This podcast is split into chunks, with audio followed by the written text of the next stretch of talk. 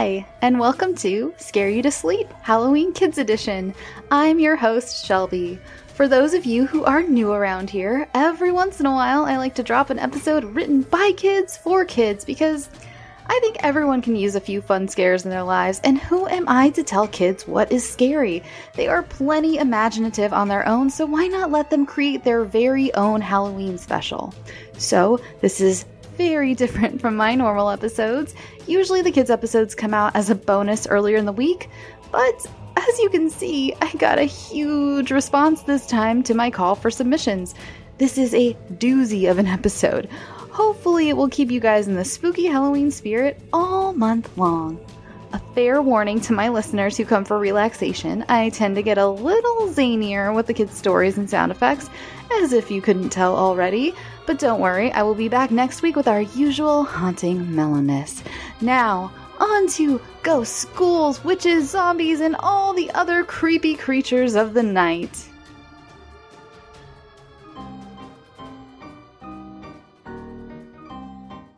Pumpkin Trouble by Aiden, age 9. It was a Friday night, a couple of days before Halloween. My parents decided to go out to dinner and see a late-night movie. They took my little sister to stay with my aunt, but I didn't want to go. I begged to stay home. I wanted to get a head start on carving my pumpkin.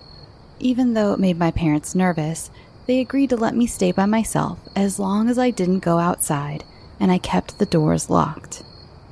As soon as they left, I grabbed some old newspapers to cover the dining table, found the spooky patterns and carving tools, and set my pumpkin on top of the table. I was ready to carve the best pumpkin ever. I began by sliding a big carving knife into the top to cut the lid and remove all the seeds and slimy bits. Not my favorite part. But wait, is that blood? No, that can't be blood. It's probably pumpkin guts in the low light. Oh, wait a minute. Did I just see eyes on my pumpkin? I don't even have the top completely cut on my pumpkin yet. No. It must be my imagination. I think I need a glass of water. After drinking my water and calming down a bit, I thought of the perfect pumpkin design. I went back, sat down, and got situated, but where's my pumpkin? All that was left was a puddle of blood on the dining room table. I frantically began searching for my pumpkin. How could it have just disappeared? Deciding it had to be my imagination going wild because I was home alone and overly tired, I made my way to the bathroom to get ready for bed. Then I went to my room, turned out the light, and climbed into bed. I soon began to drift off to sleep when all of a sudden, I hear a cold, low laughter. The next thing I knew, my closet door slowly squeaked open, and I heard a thump, shuffle, drag, thump, shuffle, drag, thump, shuffle, drag. It sounded like something was headed to the foot of my bed. I struggled to see what was coming, but my room was too dark. I wanted to get up and turn on the light, but I was just too scared. Something jumped on my bed. Hoping it was just my cat, I got enough courage to reach under my pillow to find the flashlight I kept there. I clicked it on and shined it. Instead of my cat, I saw the most gruesome pumpkin face I ever saw. It had sharp, jagged teeth, and eyes that glowed blood red. It was holding my carving knife, and judging by the horrifying look it gave me, I was in trouble.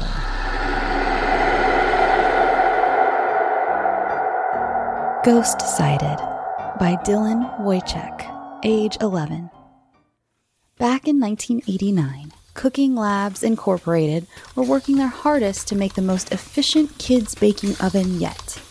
But in order to do so, the company needed special resources, such as radioactive materials. The only source close enough was at Old Times, a shut-down carnival. There had been creepy sightings there, but they needed to get this to work. So they sent in a robot to retrieve the substance. The robot that they sent in had a camera, a GPS, and a radar. They hooked up the screens and could see what the robot was seeing. They were ready for the mission. The robot rolled into the area, which was covered with a thick fog. The workers looked at the camera as it revealed the old, creaking ruins of the fairground. The metal creaked in the wind as the robot drove by. "Sir? Sir?" said one of the workers nervously. "What?" said the boss. "I'm picking up a figure on the radar. It seems to be moving towards us," replied the worker. "Quick, hide the robot. We can't be seen," said the boss. They walked slowly as the figure passed them. The figure was gray, even his skin. The workers felt a chill go down their backs. "Help you," replied a voice. The workers looked in horror as a clown grabbed the screen. "Ah!" cried the workers as the lights went out. A terrifying laugh filled the room.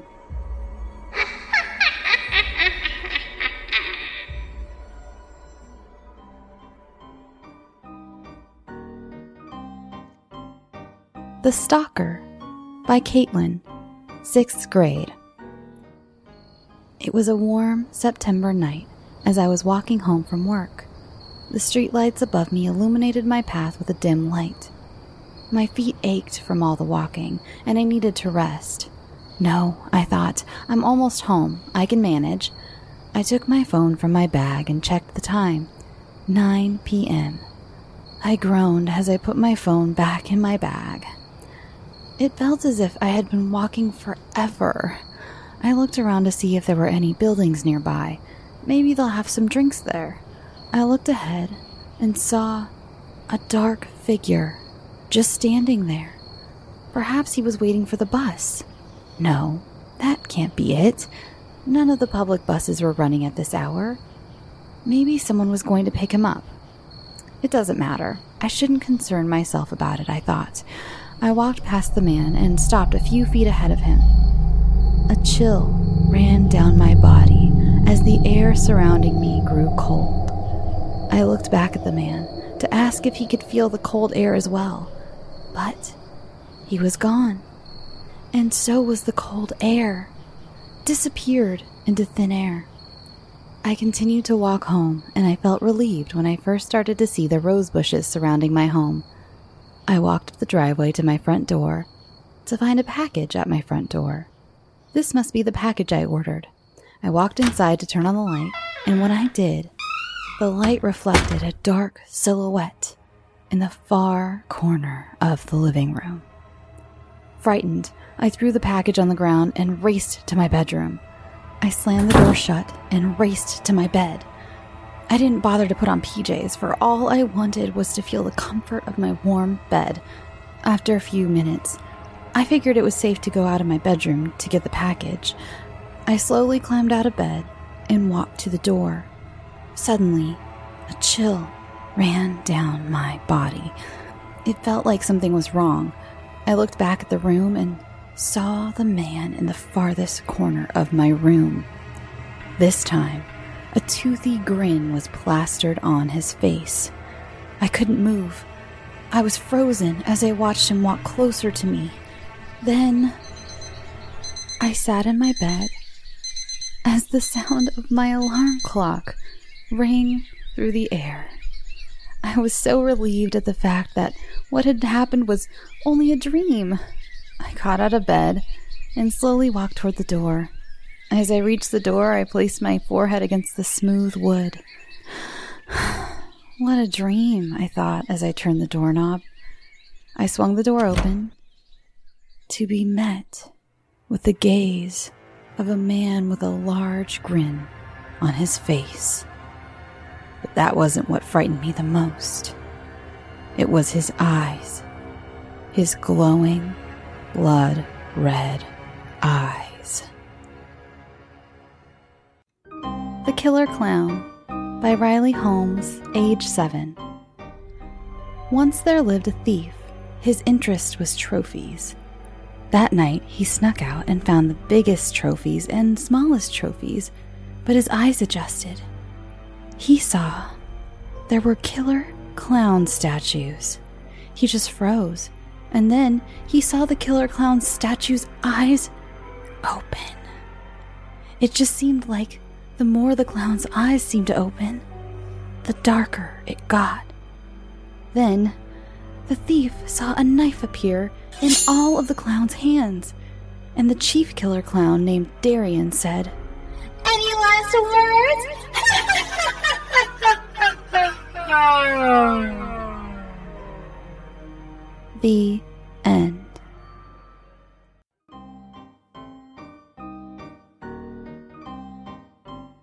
Annie Gray, age 9. This is called The Creature. Prologue. A waterfall splashed and roared. The night sky cradled the moon.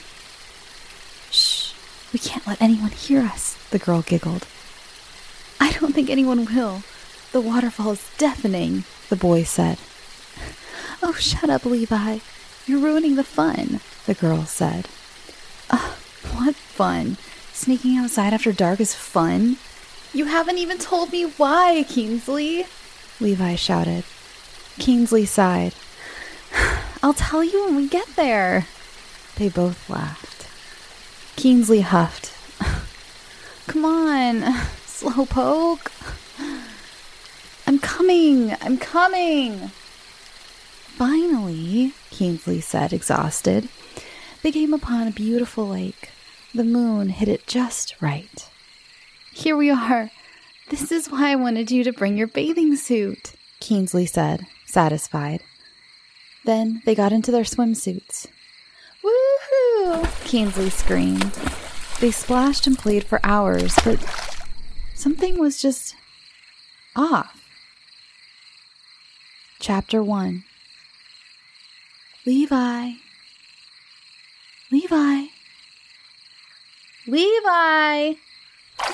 "Yes, Kinsley?"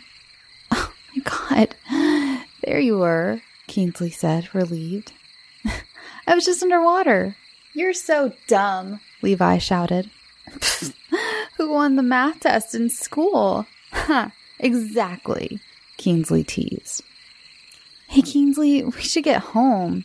It's 12 o'clock, Levi said quietly.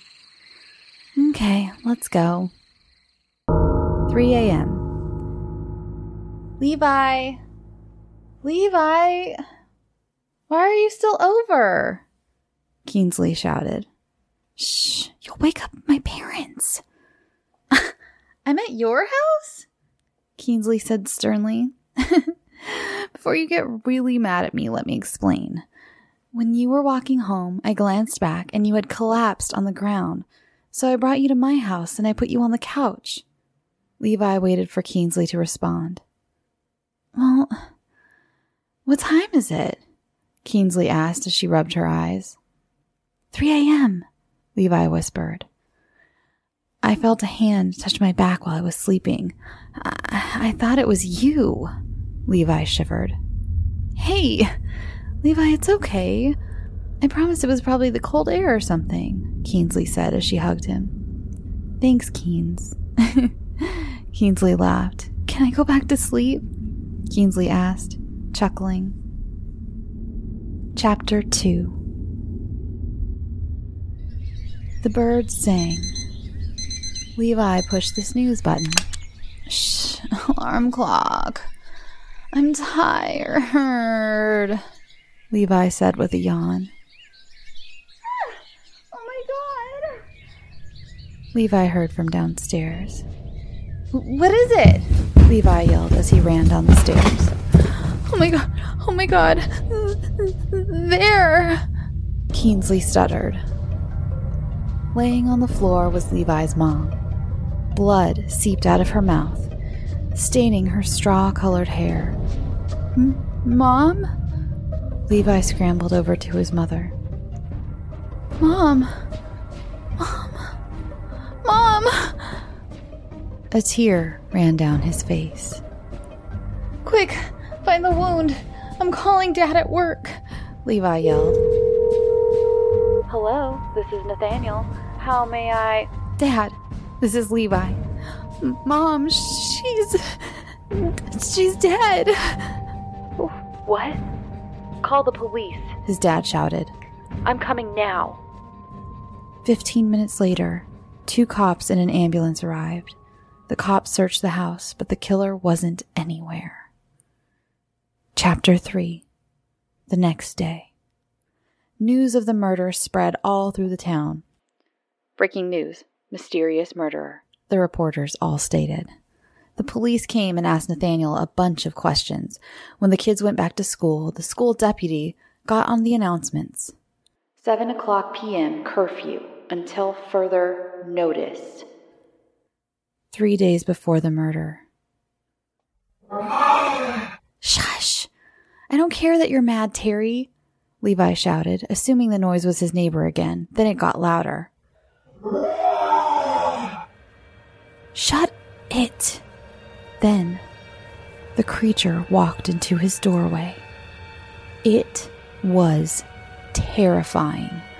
Blood trickled from its claws and puddled on the floor as the monster made a rasping gasp for air. Its skin was pale and crinkled like paper. Its eyes were covered by blood and dirt-stained cloth. But the worst part was that his mother stuck to its claw, and he realized that she had been the one who was screaming. Her body was limp now and had huge, sharp claws sticking through her stomach. Levi woke up with a start. He was drenched in sweat, but it had only been a nightmare. He sighed and went back to sleep.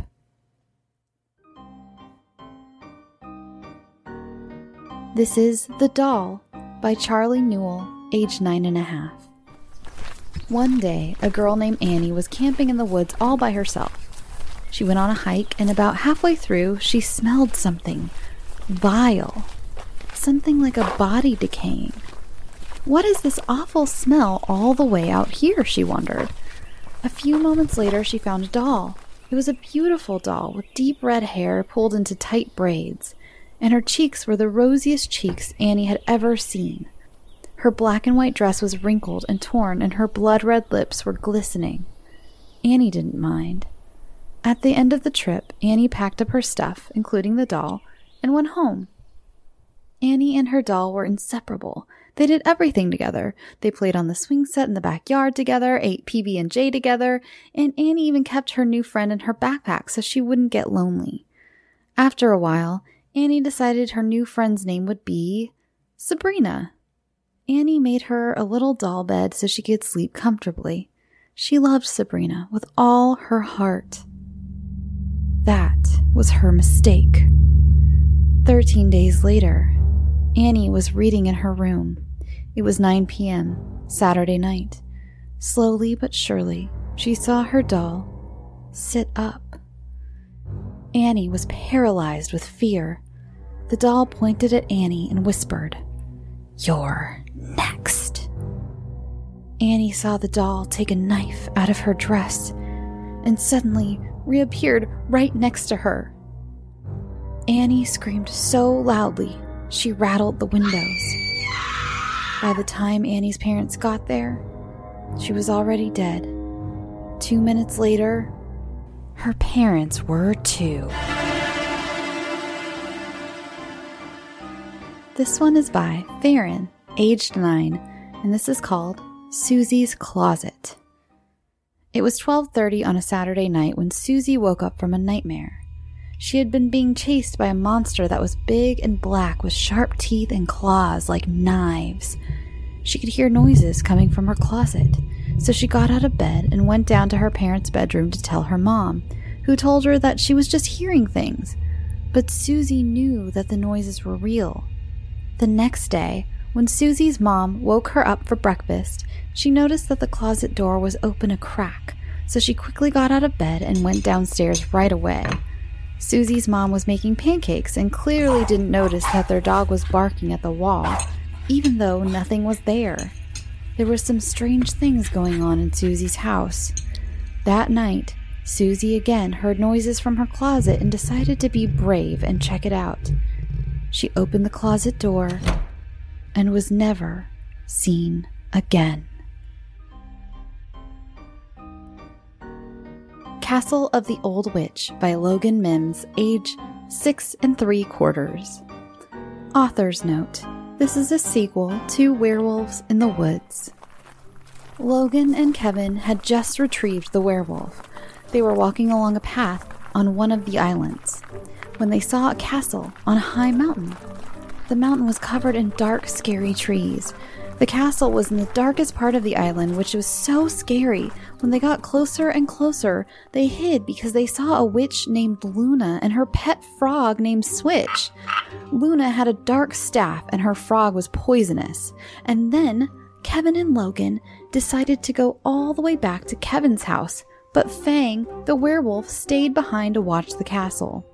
At Kevin's house, there was armor and weapons. That's also where Logan had left his magical necklace before they went on the walk.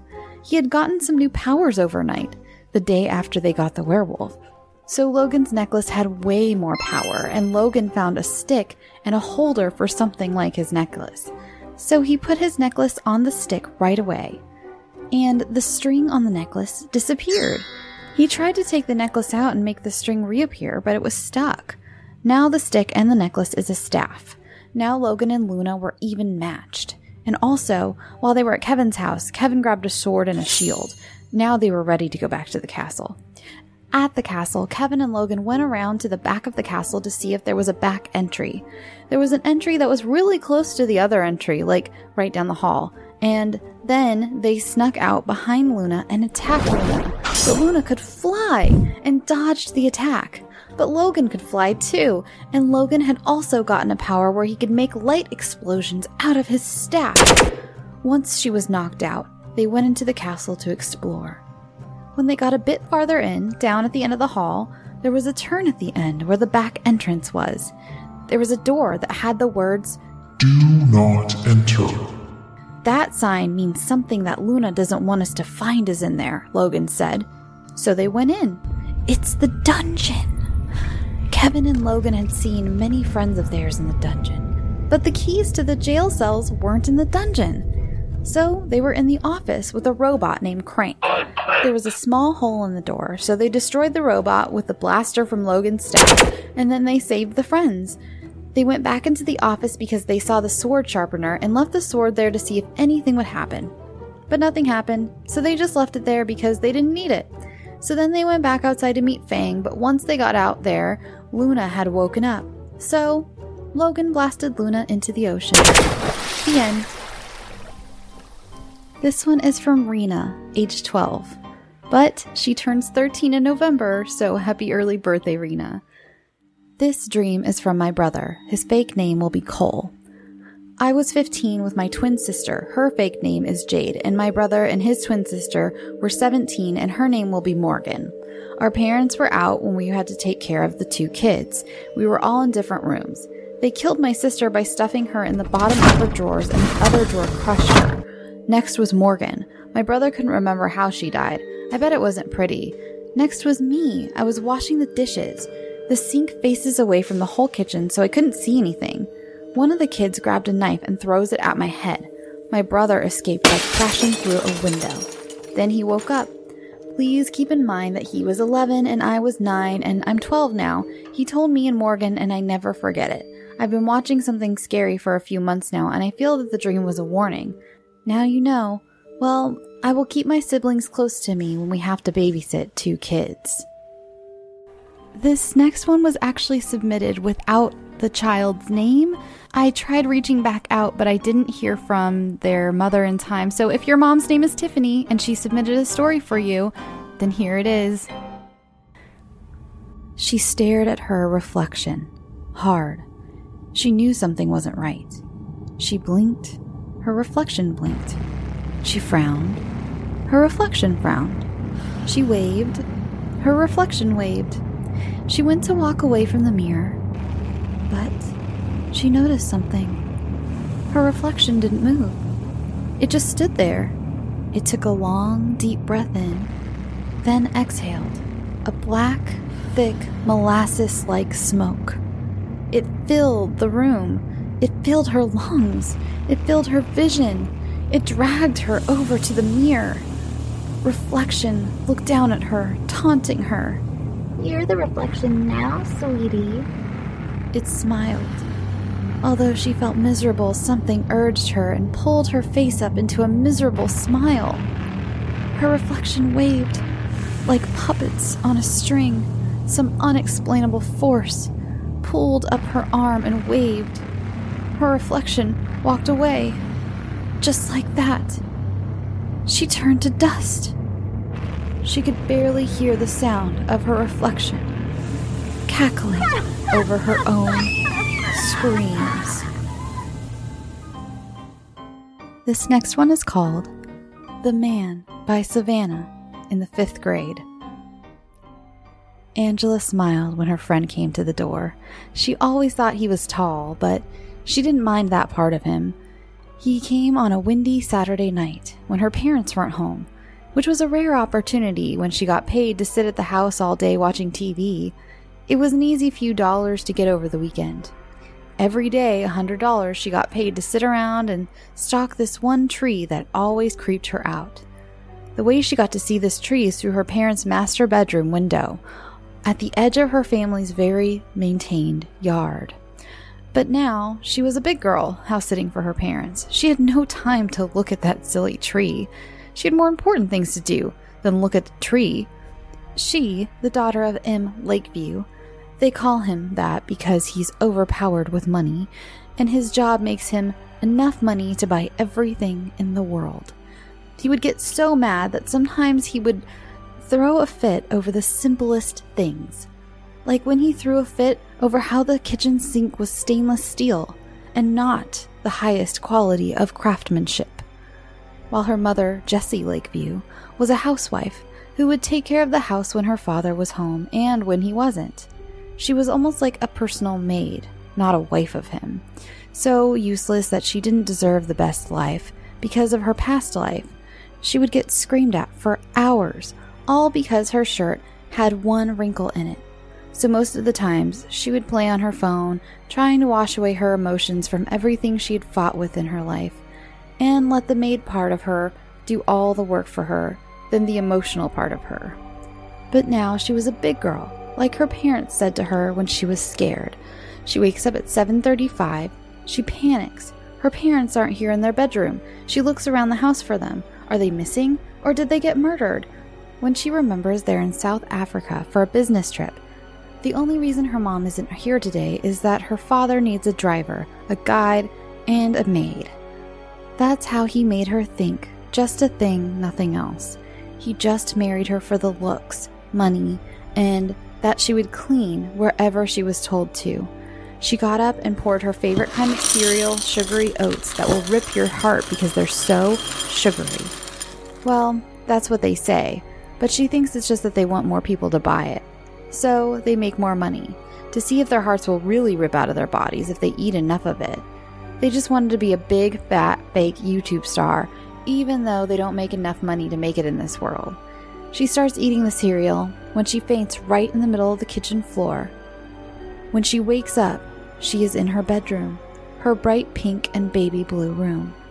The man, who calls himself Man, says that he is a miserable misfit man, so he counsels himself by the name, which is fine with Angela because she was bored of watching YouTube videos on her phone, but now she could play with the man. But he didn't want to play dress-up with her. He wanted to talk about her parents, which seemed strange that he wanted to talk about them. But it didn't hurt her to talk about them. He asked very silly questions about them, like when he asked her about their personal life, like what school do you go to, stuff like that. But one thing did seem strange to her about the man. He always dressed in black from head to toe. When her parents got back from their trip, they gave her a big hug, but it didn't feel like they were her parents. She asked them about their trip, but they didn't reply to her. A week passed by, then a month. Still, they won't talk to her. Then, when she wakes up, she finds her parents dead on the floor with a 12-inch butcher knife in both of them. She turned around and saw in their chests that there was a note scratched into their skin. It said, "Now we can really play." She wanted to scream. Then that man hushed her and came to her and said, "Now we can play with no interruptions by Mommy or Daddy." The rest of these are from Miss Kendrick's third grade students, and the first one is called The Disappearing House by Lily Gallian. One day, a girl named Elizabeth was riding her bike. While she was riding, she came upon a spooky house. She got off her bike and rang the doorbell. The door opened on its own. She walked inside. The floor creaked under her feet as she stepped. On the wall, the pictures started to move. Then, one by one, they started to disappear. Elizabeth disappeared with them. Elizabeth found herself in a room. There was a phone that said, "Ring me." So she did. She heard a voice on the phone that said, "Watch your back." Elizabeth turned around and saw a creepy clown. She screamed and ran, but the clown caught her. The clown used his spraying flower to spray her with poison until she fainted. When she woke up, she was in a dark room and tied to a chair with a red ribbon. The walls started to move towards her, and she was afraid she would be crushed. Elizabeth remembered that she had a pair of scissors in her pocket. She freed herself from the ribbon, but she was not safe yet. She looked around the room and saw an exit. Elizabeth ran towards the exit, but it disappeared. She was afraid she would be trapped forever. Elizabeth saw a light in the corner of the room. It was her brother holding a flashlight. Her brother laughed and told her that he pranked her by setting up a haunted house. Her brother showed her how he did all the tricks. They walked out of the house together. Elizabeth asked her brother about the clown trick. He said, "What clown?" They turned around, looked at the house. They saw the creepy clown, screamed, and ran home. Night of Nightmares by Nathaniel Jenneman. One stormy night, there was a door, an ordinary door. But then the family woke and opened the door. They found a zombie, they all said. They went out of the house and went to town. The next day, they were playing in the backyard.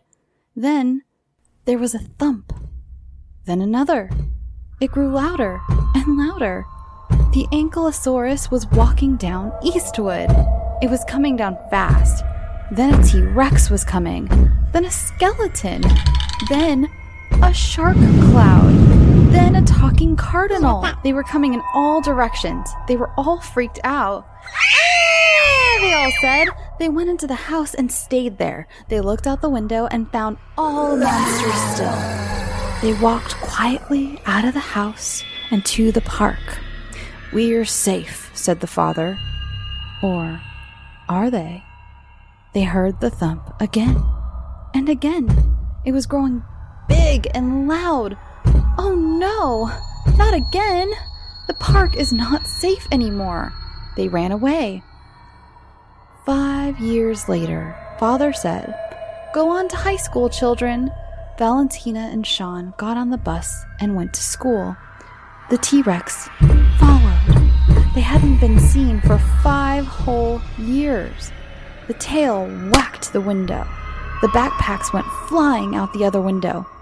My crystal, photo, and other cool stuff were in there, and they cost a fortune. "My mom doesn't have a fortune anymore," said Valentina. Suddenly, the talking cardinal flew in with his army. Meanwhile, ring ring, Valentina's mother answered the phone. "Hello? Yes? Yes? Oh no! My child is getting attacked by a T-Rex? I did not know they existed." Valentina's teacher said, "Just get over here." "Okay, come on, let's drive." Broom, broom. So, When the mom got to the school, she saw a scary sight. Too scary to say. Okay, I'll tell you. The school is no longer a school. It is now half T-Rex. So the mom rescues her child. But, she says, how do I get out? A zombie appeared. I'll show you. Just let me bite you. So the zombie bites her. If I bite you, you turn into a zombie. Meanwhile, the teacher tries to run out, but she realizes that she hasn't saved her students. So she goes back inside and tries to find her children, all 24. 2 hours later, we need 2 more. So they split up to find the 2. They found one, but she got zombified. So they look out for the other one. Valentina! Valentina! Oh, there you are. Now let's get out. 1 week later, she went out of the hospital and went home and lived happily ever after. The Reflection by Drew Hook. One late night, a girl was doing homework and she got up and went to the window. It seemed like there was a guy outside her window. She went back to her chair and resumed her homework. She looked out the window again, and it seemed that the man was closer. When she was in her chair, she got a little scared, so for the last time, she looked out the window, and the man was right there. She immediately called 911, and when they came, they didn't see anything. And right when one of them was walking out of the room, they stepped in this mud and saw a different footstep in it. The girl realized that the man outside the window was a reflection, and the man was right there behind her the whole time. Gone the Nails by Anna Claire Russell and Alice Thompson. Mary was going to get her nails done. She got black with orange eyes on them. The next morning, she woke up and realized her nails were watching her. She was so scared. She tried to remove them, but they would not come off. They kept on watching her. So she put on gloves, but they burned holes through the gloves. Everyone she shook hands with disappeared. She went to the nail shop and tried to get them removed, they would not come off. So she got super strong, spooky relief nail polish remover, and they came off. Little by little, the people that disappeared came back. The Woman in the Mirror by Caitlin Bush. Once there was a girl, and she loved looking in the mirror. She would always bring a small mirror everywhere she went. She even slept with mirrors around her. But one day, she woke up, and her reflection was blank. And later, she died. Now, she haunts every mirror in the world. So watch out. She might come to your mirror next. Pumpkin Pies by Samuel Grossi. Hi there, I'm a mysterious stranger. Okay, I'm just the narrator. But anyway, there was once a poor family with 2 kids and a father. Rafferson Raffy L. Pony, the eldest child, is today 39, but the story takes place when he was 12. His 3-year younger sister, Jessabella, is 36, but was 9 at the time. One day, they went to play baseball with some friends. When Raffy got on third base and was going to get a run, his dad said, "Raffy, Jesse, time to come in. Supper's ready." They said bye to their friends and walked inside. As they were eating, Raffy said, "Dad, how did Mom die?" "Right, I forgot to mention that their mom died." "Well," muttered Dad, "your mom got lung cancer. That's why I don't smoke anymore." If you were alive before their mom died, you'd probably see their dad with a pipe in his mouth. He does still smoke, but very rarely. After supper, the kids put on their pajamas and hopped into bed. When it struck 1:30, Raffy woke up from a bad dream. He went downstairs very cautious about getting caught when he found Jessie outside. She was in a trance while staring up at the moon. "Hey, Jessie," whispered Raffy. "What?" she whispered back. Raffy went outside to check on her. "Rafferson Lee Pony Jr.," said a ghostly voice. "What? Who's there?" said a frightened Raffy. "Jessabella, Lumpy Pony," said the ghostly voice. "Help! Help!" Jessie shrieked. The kids shook in fear. "It's a ghost," said Jessie.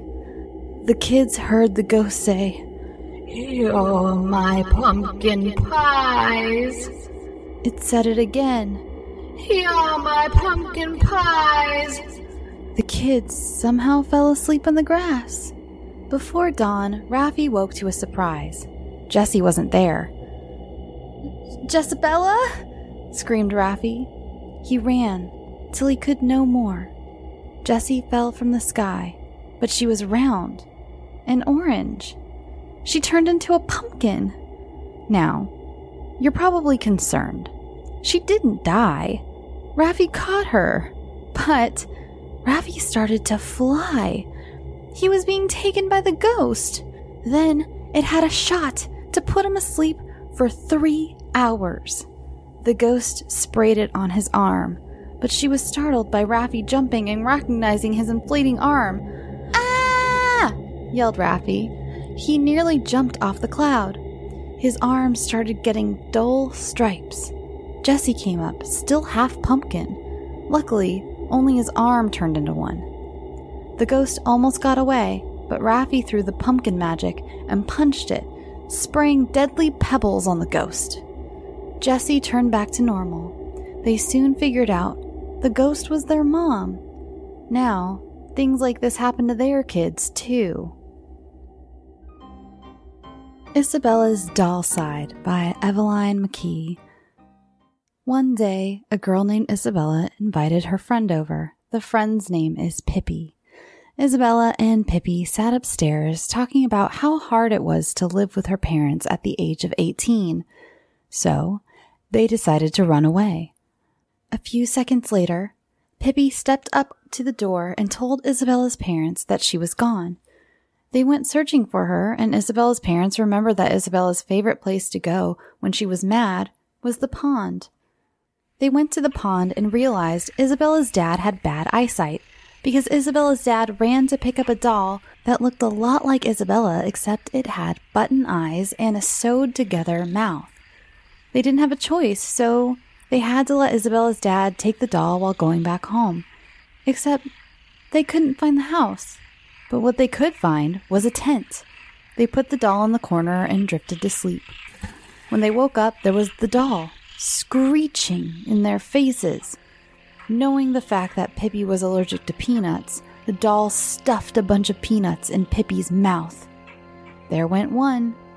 Then the doll pulled a knife from behind her back. The doll started chasing Isabella's parents like a serial killer, with Fluff trailing behind her. Something else trailing behind her were about 5 sock monkeys. They heard something that sounded like their daughter, Isabella, saying, "Where am I?" Then Isabella's parents followed the sound. They didn't see Isabella. They saw Pippi, which was a ghost, with more ghosts behind her. They started chasing Isabella's parents. The couple ran. Then the dolls started running from the other way. The couple turned around as Ghost Pippi yelled, "Gotcha!" Then clowns started coming from the right, and more sock monkeys came from the left. They all circled around the couple until they heard a loud, "Stop!" The dolls, clowns, sock monkeys, and ghosts looked toward the sound. They gasped and got in a straight line, one on the right and one on the left. They bowed and said, "Your Majesty." In the middle of the two lines was a tall girl with black hair and tan skin. It was Isabella. Isabella's face glitched to look like a doll, but went back to normal. Isabella's mother said, "Did you see something?" "No," Isabella's dad said. "You must be seeing things." "I guess," Isabella's mother said. As the girl got closer and closer, she started looking more and more like Isabella. When the girl finally stopped, they realized it was Isabella. She said, "Hi, Mom. Hi, Dad."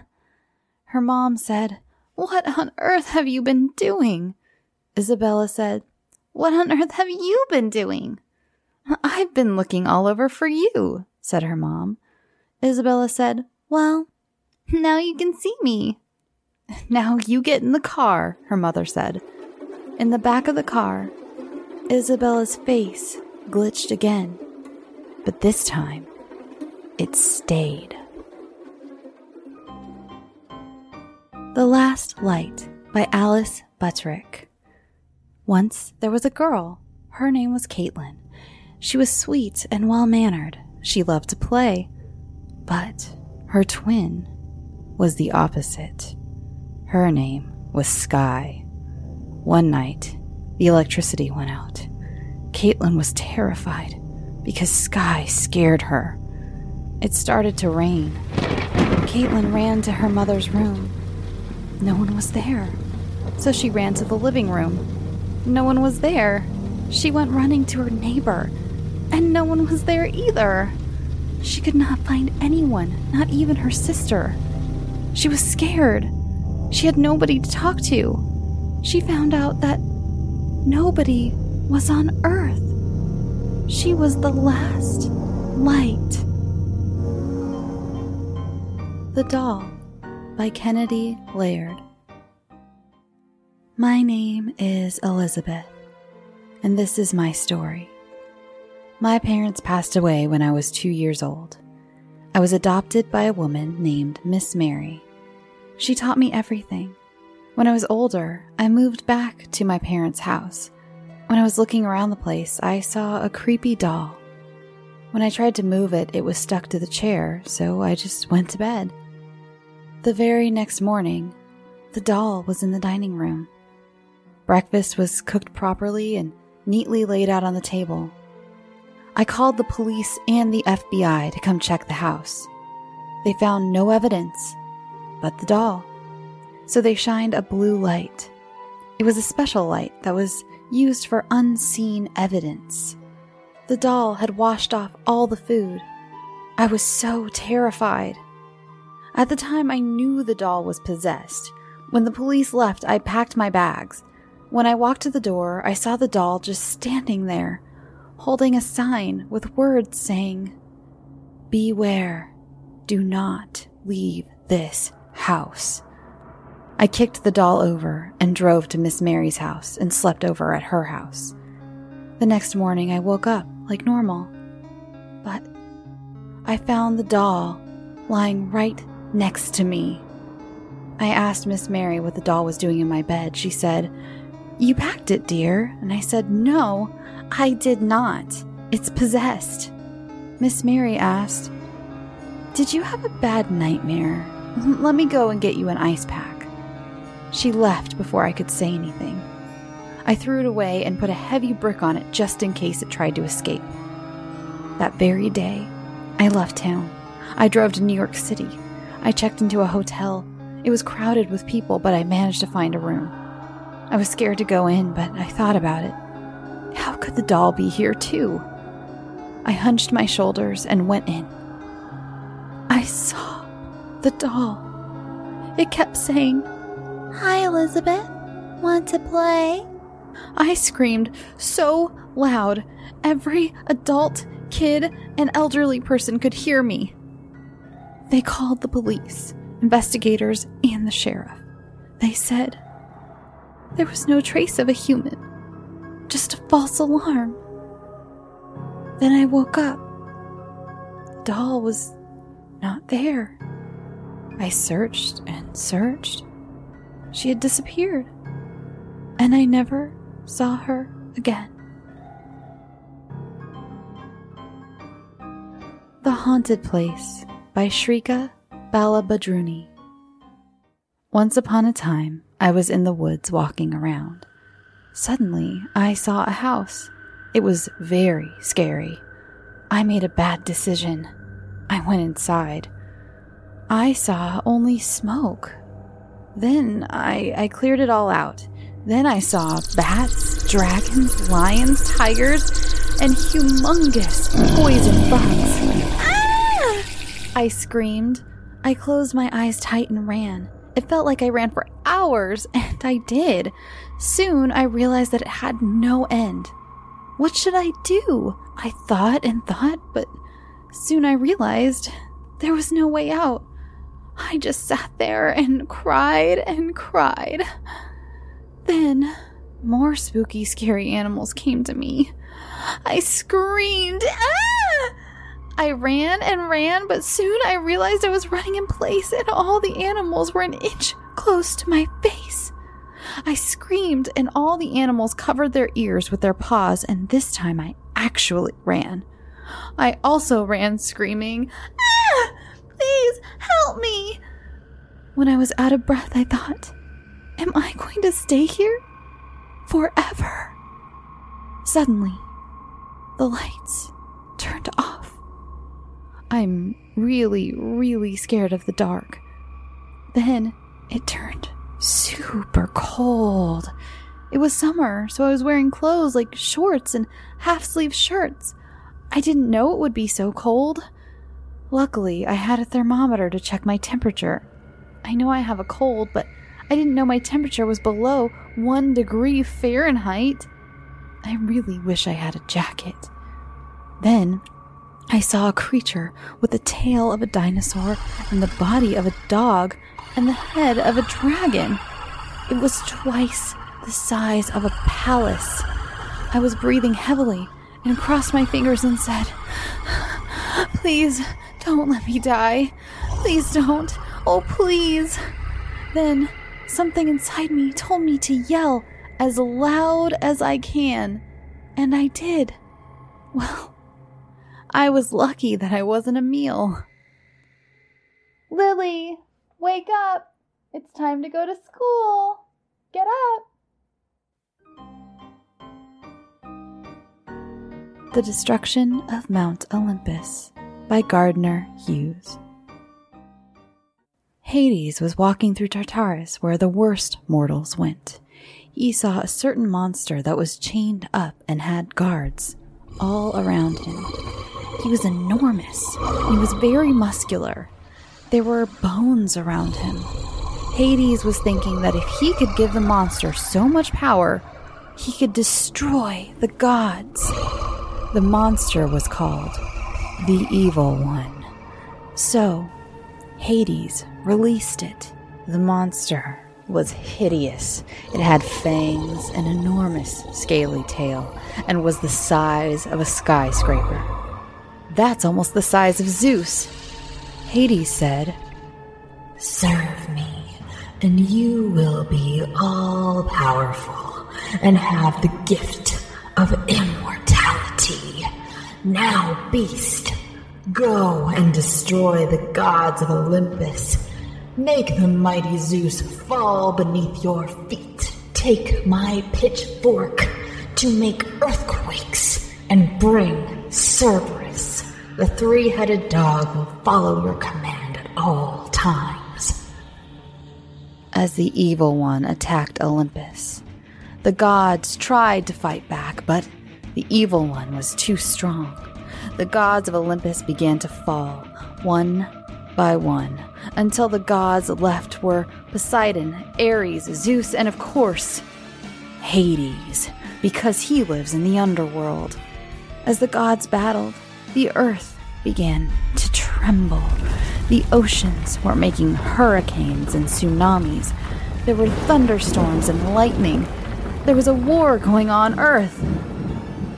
These gods were enraged until Ares was destroyed and Poseidon, and all that was left was Zeus, king of Olympus. As Zeus threw his lightning bolts, the Evil One started to weaken. The monster was almost destroyed. Then, Zeus threw such a powerful bolt of lightning that the evil one went to space. And all that remained of the evil one was Cerberus, who had not done very much destroying. Zeus brought him back to the underworld, and Zeus made sure that Hades never made a monster again. But he was punished even more. He had to not run the underworld for a year, so that a lot of souls got stuck on their way to the underworld.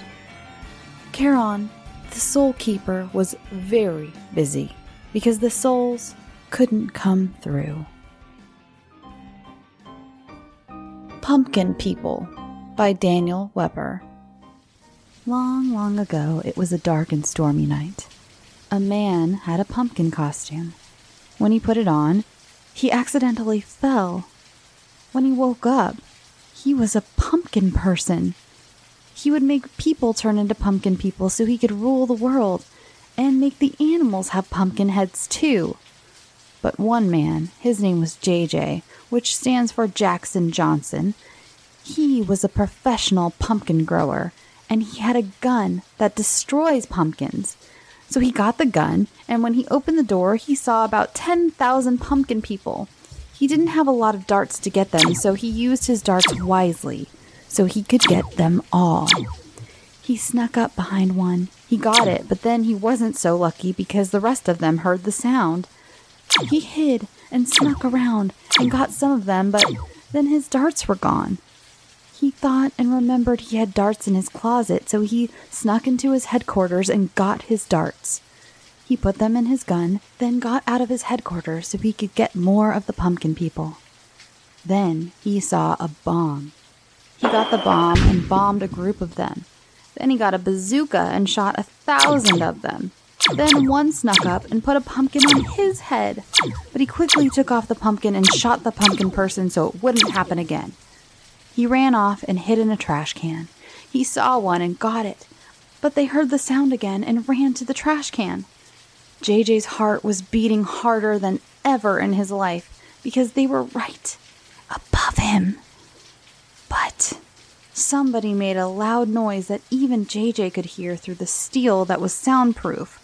So somebody made a loud noise, and it was a man wearing a black suit with a tie. JJ peeked out, then fell, and he ran behind the building. He saw another man that was wearing the same thing the other one was. Then the streetlights turned on, and they ran away. JJ ran up to the man, but he couldn't see his eyes because he had on sunglasses. So he snuck up and took off the glasses and saw that his eyes were light blue and sparkled. Then JJ remembered he had 7 brothers, and they all wanted to work in New York. And he said hi to his brother. Then his brother got taken by a pumpkin. Eggplants and Potatoes by Valentina Lara Romero. One day, in the laboratory of Dilton Doily, his naughty assistant, Reggie Mansell, took out the potato and eggplant that his boss had received from an alien. But he didn't know that if they were to put them in direct light, they would become evil and alive. Meanwhile, they were working on their latest invention, the pedal-powered motorhome with solar panels included. But a minute was enough time for the vegetables to grow evil and alive. Suddenly, they heard a large crash and raced to the other room to see what had happened. They saw a hole in the wall and 2 gigantic shadows towering over the city as people screamed in fear. The vegetables kept growing as the army and tanks shot.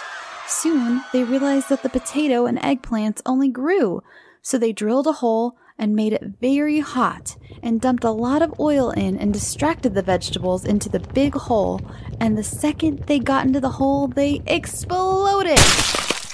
Then, the whole town was covered in vegetable parts. It all ended magnificent, but unfortunately, they had to clean up the whole town after that. Melicity, the Creepy Daydreamer by Zaria Williams. Once upon a time, there was a girl named Melicity. Every day she went to school and daydreamed about her crush getting hurt by 50 monsters. Every day her best friend Maylee called her name all day, but Melissity was always so busy daydreaming that she couldn't hear her. So, one day, Maylee got tired of her. She told her, "We can't be friends anymore because you are always so busy daydreaming about your stupid crush. Do you daydream about me?" "No." Melissity had a horror daydream come true, losing her best friend. She went home and went to bed before her mom could say, "How was your day?" She hates when her mom asks her that, and she wasn't in the mood today, so she hurried upstairs to her room and sighed. She opened her computer to find how to get your best friend back. Nothing showed. She sighed again and hurried out the door before her mom said, "What's wrong?" Her mom wanted to do with everything in her life. She went to her dad's house and she passed a store that showed how to get your friend back. Oh my! She stopped while saying, "This is what I need," she said. "I don't have to go to my dad's house and smell his stinky cat anymore." Yay! "But it is getting dark. I will come back tomorrow." She went fast to sleep and this happened. Melissity had the most scariest dream she ever had in her whole entire life. This is the dream she had. There were 50 monsters attacking her crush. She ran over to him and tried to save him, but she was getting hurt. The monsters were so ugly, she couldn't take it. Then zombies came out of nowhere. She laid down and then woke up with something so big and dark on her. She was in a bloody room full of different scary things and people. There was a person making really scary noises. She didn't know if it was blood or just red paint. She tried to get away. With a scare, she went down to the floor with tears falling down her eyes.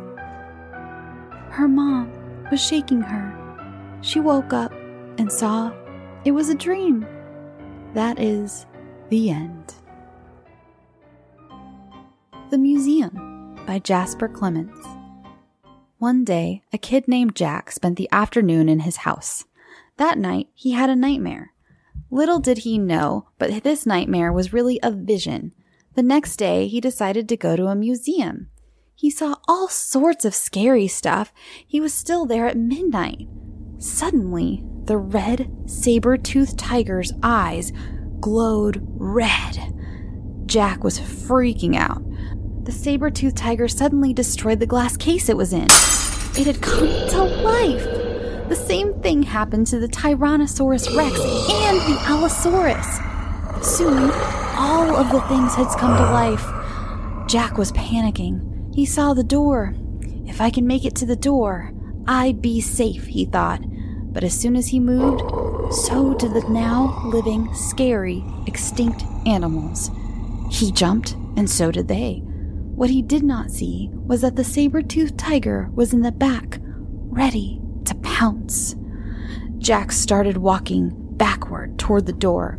As soon as he did, they started walking towards him, so he made a run for it.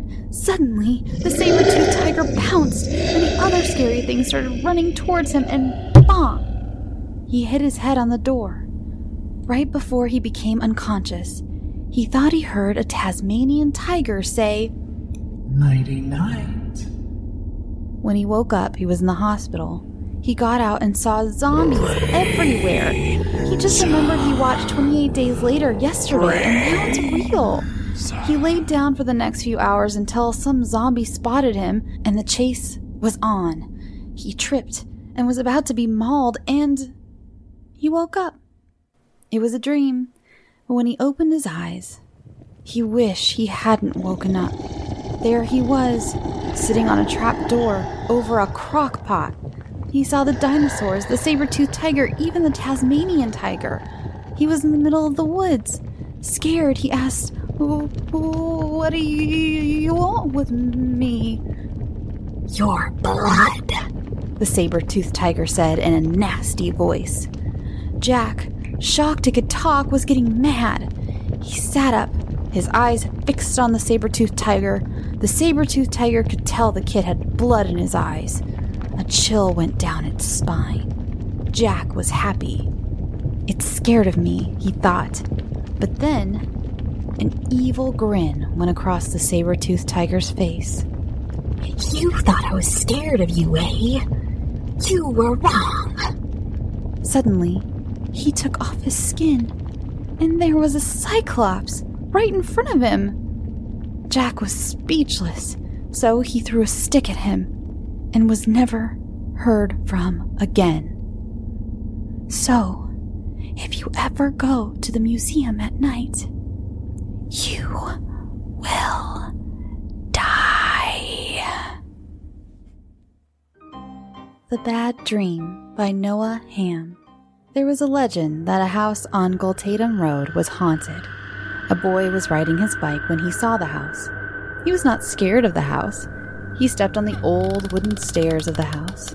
He rang the doorbell, and nothing happened. He started to walk away. Then the door opened. Nothing was there. He walked in and heard a weird sound.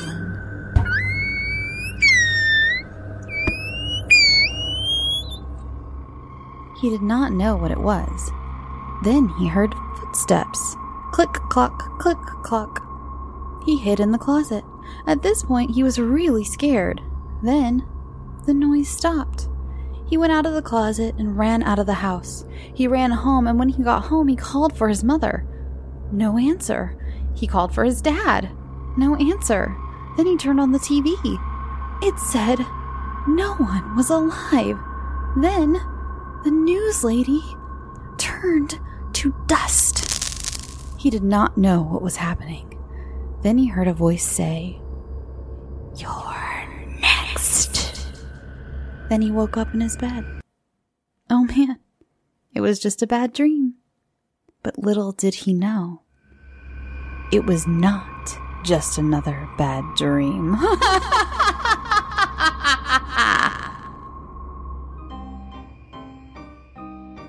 And the last part of our episode is by 5th grade students. Enjoy! Smile Dog by Oscar Salas. One day, Richard's dad came home with a husky dog that was alone in the street and really hungry. Richard took the dog to Elvis's house to play with him in Elvis's backyard. It was 8 o'clock and they were tired, so they went to sleep in Elvis's house.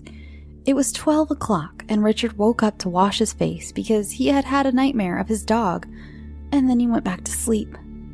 At 3 o'clock, he heard Elvis screaming. Richard was scared.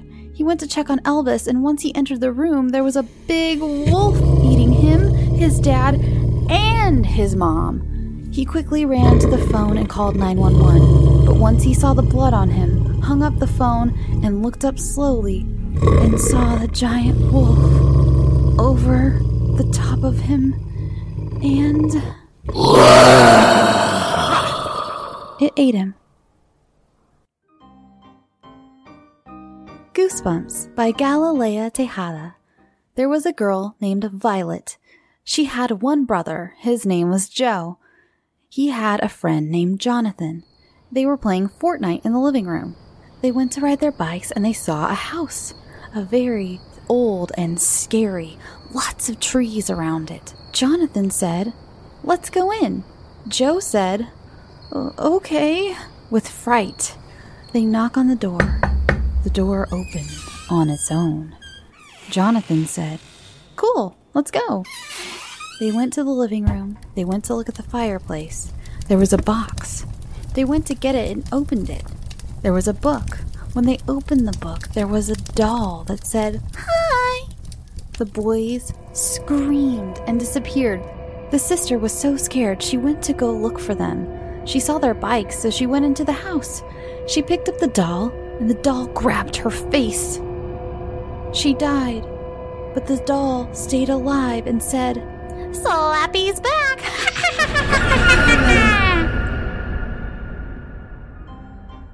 Three Kids at 3 a.m. by Jose Gorostieta. Once upon a time, I was sleeping, and then my cousin and brother woke me up. They told me, "Let's do a 3 a.m. challenge." We did the challenge, and then we looked in the mirror. There was blood everywhere. Then we looked outside. We saw a big shadow. We went inside and turned on the TV. But as soon as we turned on the TV, It was covered with blood. Then we turned it off. We tried to sleep, but I was freaked out for good. This is real. Please don't do it. And our last story of the entire evening is Slender Man by Melanie Quiñones. One night at 3 a.m., Mike and his friends Jake, Michael, and Will were playing on the Xbox. Then, Will saw a man with no face and white skin and a red tie. Mike didn't care who it was, so they carried on playing. 5 minutes later, the lights turned off. When the lights turned back on, Will was gone. Then the lights turned off again, and Mike saw that Michael and Jake were gone. Mike busts through the door and into his room. When he looked out the window, he saw the same man with no face. Thank you so much to all my authors. I can tell you guys put a lot of work into these stories, and it really shows. Mike quickly hid under his bed. Keep improving. Keep coming up with ideas. Draw pictures of your favorite monsters from the episode. Just go all out. I hope you all have a fun time trick-or-treating or carving pumpkins or baking cookies or whatever fun thing it is that you do to celebrate this spooky season. I will see all you kids next year. Maybe some of you will be old enough by then to graduate to the teen episode. And all right, sweet dreams and happy Halloween. Screaming, never to be seen again.